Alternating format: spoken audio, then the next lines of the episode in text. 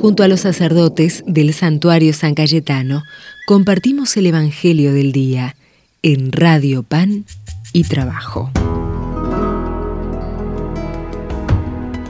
Domingo 15 de mayo, Evangelio de nuestro Señor Jesucristo según San Juan, capítulos 13, versículos 31 a 35.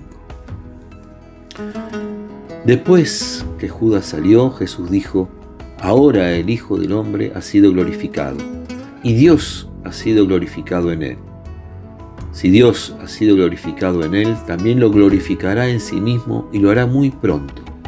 Hijos míos, ya no estaré mucho tiempo con ustedes. Les doy un mandamiento nuevo.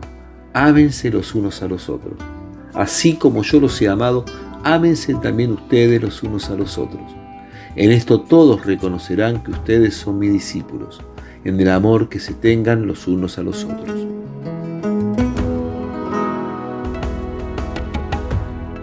Este texto, esta escena, este momento, lo vivimos y lo revivimos cada jueves santo. Es el texto, la proclamación de lo que ha ocurrido en la última cena de Jesús según el Evangelio de San Juan. Y lo que continuó de eso después que Judas se va es estas palabras que Jesús pronuncia.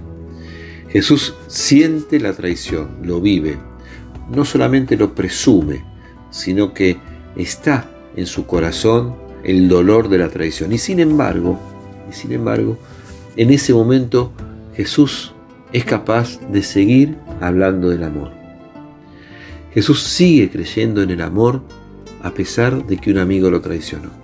Esto es muy importante también para nuestra vida las desilusiones, los inconvenientes que atravesamos, las tristezas que nos pueden inundar, las frustraciones que podamos sentir, todo eso que aparece como que si Dios nos hubiera traicionado, como si la gente nos hubiera traicionado, no pueden hacernos perder la capacidad de seguir creyendo en el amor, de apostando al amor.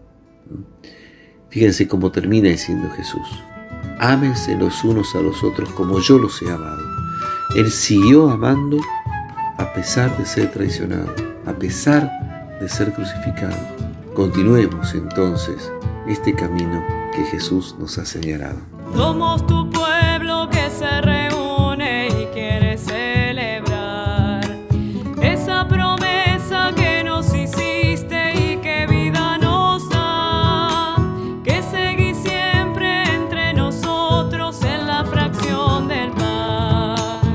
Soy el pan de vida que da la fuerza en el caminar.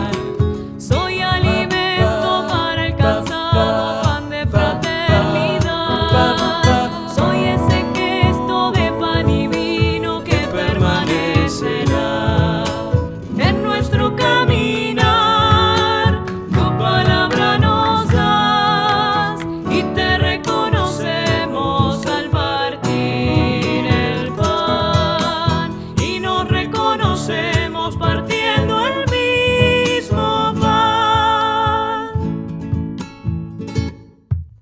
Sos manantial de misericordia, ternura y compasión. Fuente de gracia transformadora que llega al corazón. Nos reconcilia, nos hace hermanos, mandamiento nuevo les dejo que se amen de verdad. Porque mi reino se hace presente desde la caridad. Sea el servicio deuda entre ustedes y el mundo creerá.